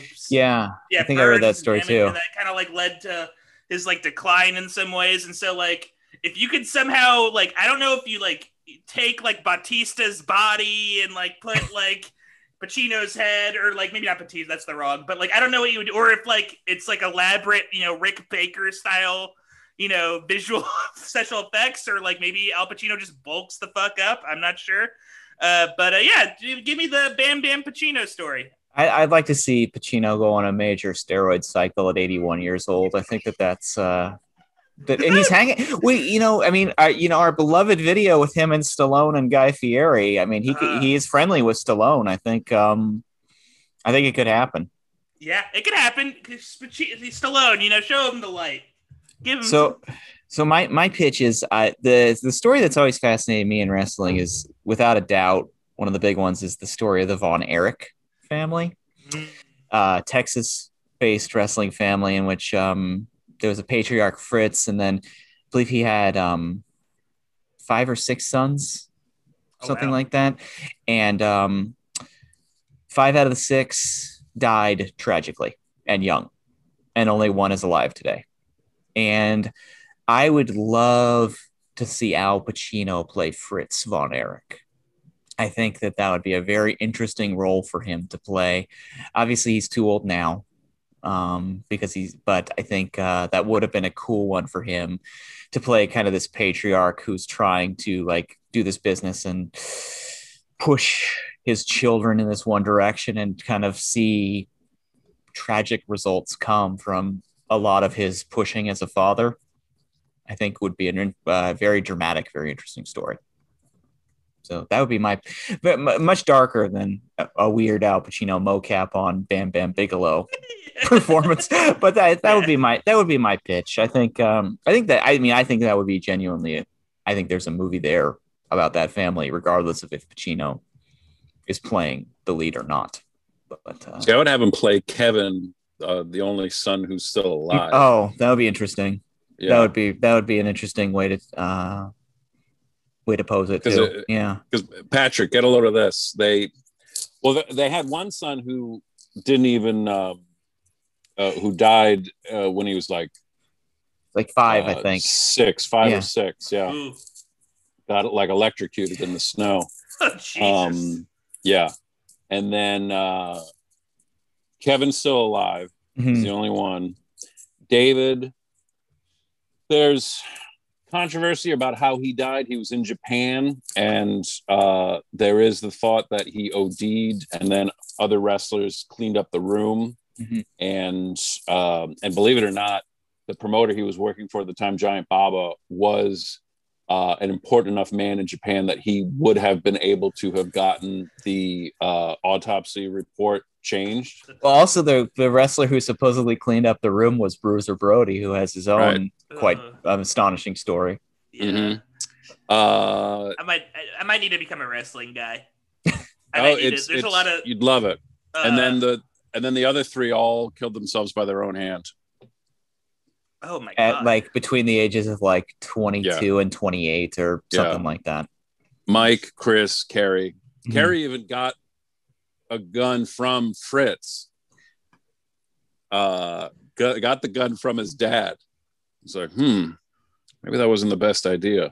There's a lot of that in the family too, where they tell a story like there was a clear warning, like maybe we should keep an eye on them, and then they just let Kevin- them walk away. Kevin finds Chris sitting out in the woods, and Chris is like, "Oh, did you find my note?" It's like, "What? No, I didn't find. Just quit, quit talking shit." And then he left him there. He's sitting there with his like rifle, and then he's like, he goes back to the house, and he's like, "Oh shit, maybe that was a bad idea," and goes back out. It's just like, dude, God bless you. Put on a pair of shoes. I love you. There's um I mean the other thing too that's so fascinating about Kerry was the fact that he wrestled the last few years of his career with one foot. Yeah. He was on a prosthetic. crazy. He lost his leg in a motorcycle crash. He would he would the boys were always suspicious because Kerry would shower with his boots on. Yeah, he didn't want to say I mean, and you know, I, I it, it what what a story that would have been. Know, the one-legged wrestler who was still going for it. But the, uh, the, but the, the level of self-deception um I, I mean dave meltzer put it so well in his obit for kerry von erich. He was like when you live your entire life inside of a bubble and especially the bubble of professional wrestling where you're not living in reality you're living in your bubble. When that bubble finally bursts um it's near impossible for someone to continue living you know because it's just like i can't live in reality. Mhm. i live in this bubble and the bubble's gone. So it, it's it's it's brutal. Von erichs is a brutal story. It's fascinating. Yeah. I mean this I mean the stunning thing too, it's like after all that to learn that Kevin's sons are wrestlers and he like let like they're still sure. Oh well if you- you want to you want to fucking trip. Watch uh Kerry's daughter uh there's there's a a, a a super of her live streaming herself at this past WrestleCon. So like during COVID, um, like not a lot of fans there and stuff, and she's just like just having a few frosty pops, and she's just running up and down about what she and she did, and she hates wrestling, but then she's like involved in it as Yeah. well. Uh, it is quite something to behold. I'll tell you that much. Wow. Yeah, it's brutal. It's it's a crazy yeah. I mean, what a story. Um, so Matt, what uh what uh, what's your pitch? Um, I was gonna say, uh, uh, Dynamite Kid Mm. would be an interesting story, um, because it was just, it, it's just such a, he's just such a, it's the type of character an actor like Pacino would love to play because there is just so much going on, and there's so, there's so many things on top of things, and he's just like not uh, a good person and was just so like changed all of professional wrestling forever Mm. you know? Uh everyone and even whether they realize it or not emulates the, the dynamite kid style. And then the way that it ended and the way that he you know uh just became so embittered. Um it's just as a matter of fact i believe it's this week. Or did, did it just happen or is it this did they it just, just they just uh, I watched it uh yesterday, the dark side of the ring, and it's uh it's well obviously well worth watching, but uh, good good. I mean i, uh, I read brutal story, scary it's a brutal story and like i read his book and like you want to talk about an autobiography where the guy's like like yeah this is exactly what happened and i was a piece of shit and i probably still am. Um like i think the closest thing is um where is it? Uh warren zevon's wife or widow did a uh i'll sleep when i'm dead and he was like no no no make it like let's let's talk about what exactly what happened. And and and the way he put it too is he was like i want my son to know exactly who his father was Mhm. good and bad pretty remarkable Yeah, no, the the uh the Dynamite Kid story is, I mean, and you know, I mean, just to cap it off, I mean, by the fact that the person who was probably most influenced by the Dynamite Oh, Kid was yeah. Chris Chris Chris Benoit.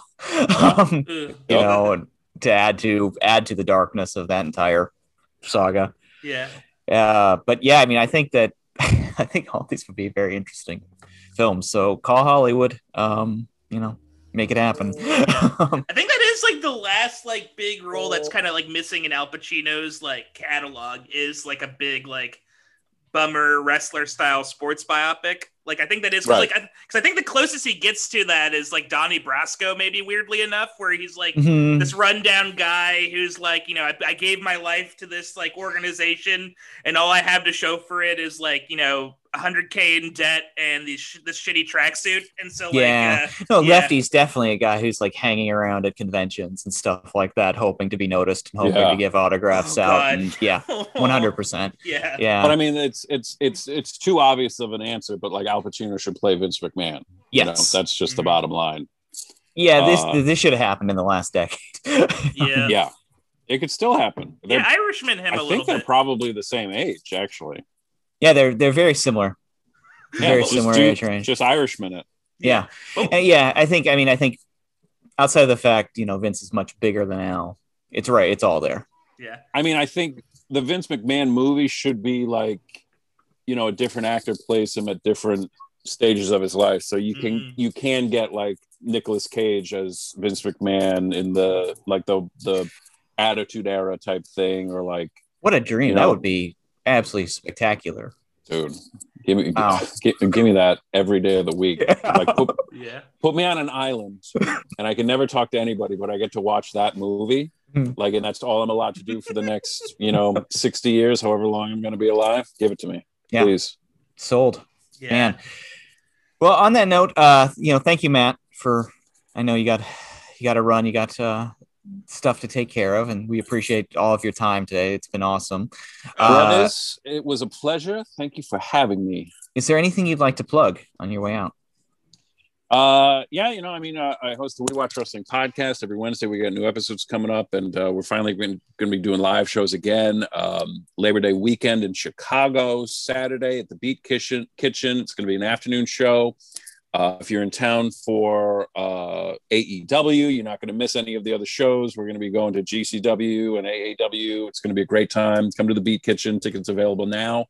And um, usually on Tuesdays, I'm I'm on a show called In the Green Zoom, where it's some comedians, and where you know it's like we're hanging out in a green room. Uh, uh, and then, um, you know, I mean, I haven't had time. It takes a lot of time to do episodes of justifying my movie collection, but the first 100 episodes are still available of that podcast. You can check them out. And I, you know, I I had a task of of trying to watch all every Godzilla and King Kong movie and Mothra because Mothra's integral leading up to the big premiere of Godzilla versus Kong and they kept moving the release date and then COVID fucked everything up entirely.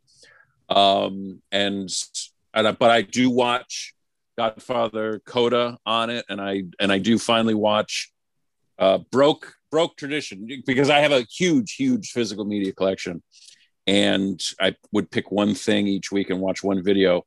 And for the first time ever, I watched something that's not in my collection. And the day that it was uh, released streaming on HBO Max, I finally watched uh, Godzilla versus Kong, and it kind of stands as, you know, the culmination of somehow years of work. Uh, but yeah, all those things, and and my and my album Sober Dad is available on all. Okay, give me one minute. Thank you. I will be right there. Sober Dad. Sober Dad is the name of the record. And you you're getting a glimpse into what it's like to be me. Uh, Well, Apple Music, Amazon Music, Bandcamp, all those great things. Gentlemen, I love you. I got to thank run. you, Matt. We Thank appreciate you. all of your time. Yeah, uh, long thanks live much. physical media. We agree with you. Always. Oh hell yeah, those laser discs are so cool. Well, thank you to Matt McCarthy. What a Yeah. what a fun what a fun chat. Uh, we're, next week, folks, we're diving back into the tournament with Yes. um, Scent of a Woman versus Donnie Brasco. And you know what? We're gonna add this to each episode because we we want to help you all out. Uh, Scent of a Woman is currently streaming on Amazon Prime. Donnie Brasco is currently streaming on Starz. If you don't have access to your DVD or Blu-ray collection, uh, please check them out. Going to the next episode, you know, we want to hear. Let us know if you're on board. If you're a big, uh, if Lieutenant Colonel Frank Slade does it for you, Yeah. or if you're just gonna live and die with the uh, with Lefty. We want to know. Um, it's going to be a really fun episode. We're excited for that one. We're excited for all of them going forward. Um, thank you all again for uh, checking us out. We'll be back with a uh, more traditional episode next week. But boy, what a fun one today! Oh man, too fun. So thank you all. Bye bye. Brucia la luna in cielo e io brucio d'amore. Fuoco che si consuma come lume cori. L'anima ghiaccia, dolorata, non si dà pace, ma chi m'ha nottata. Lo tempo passa, ma non aggiorna, non c'è mai soli, si non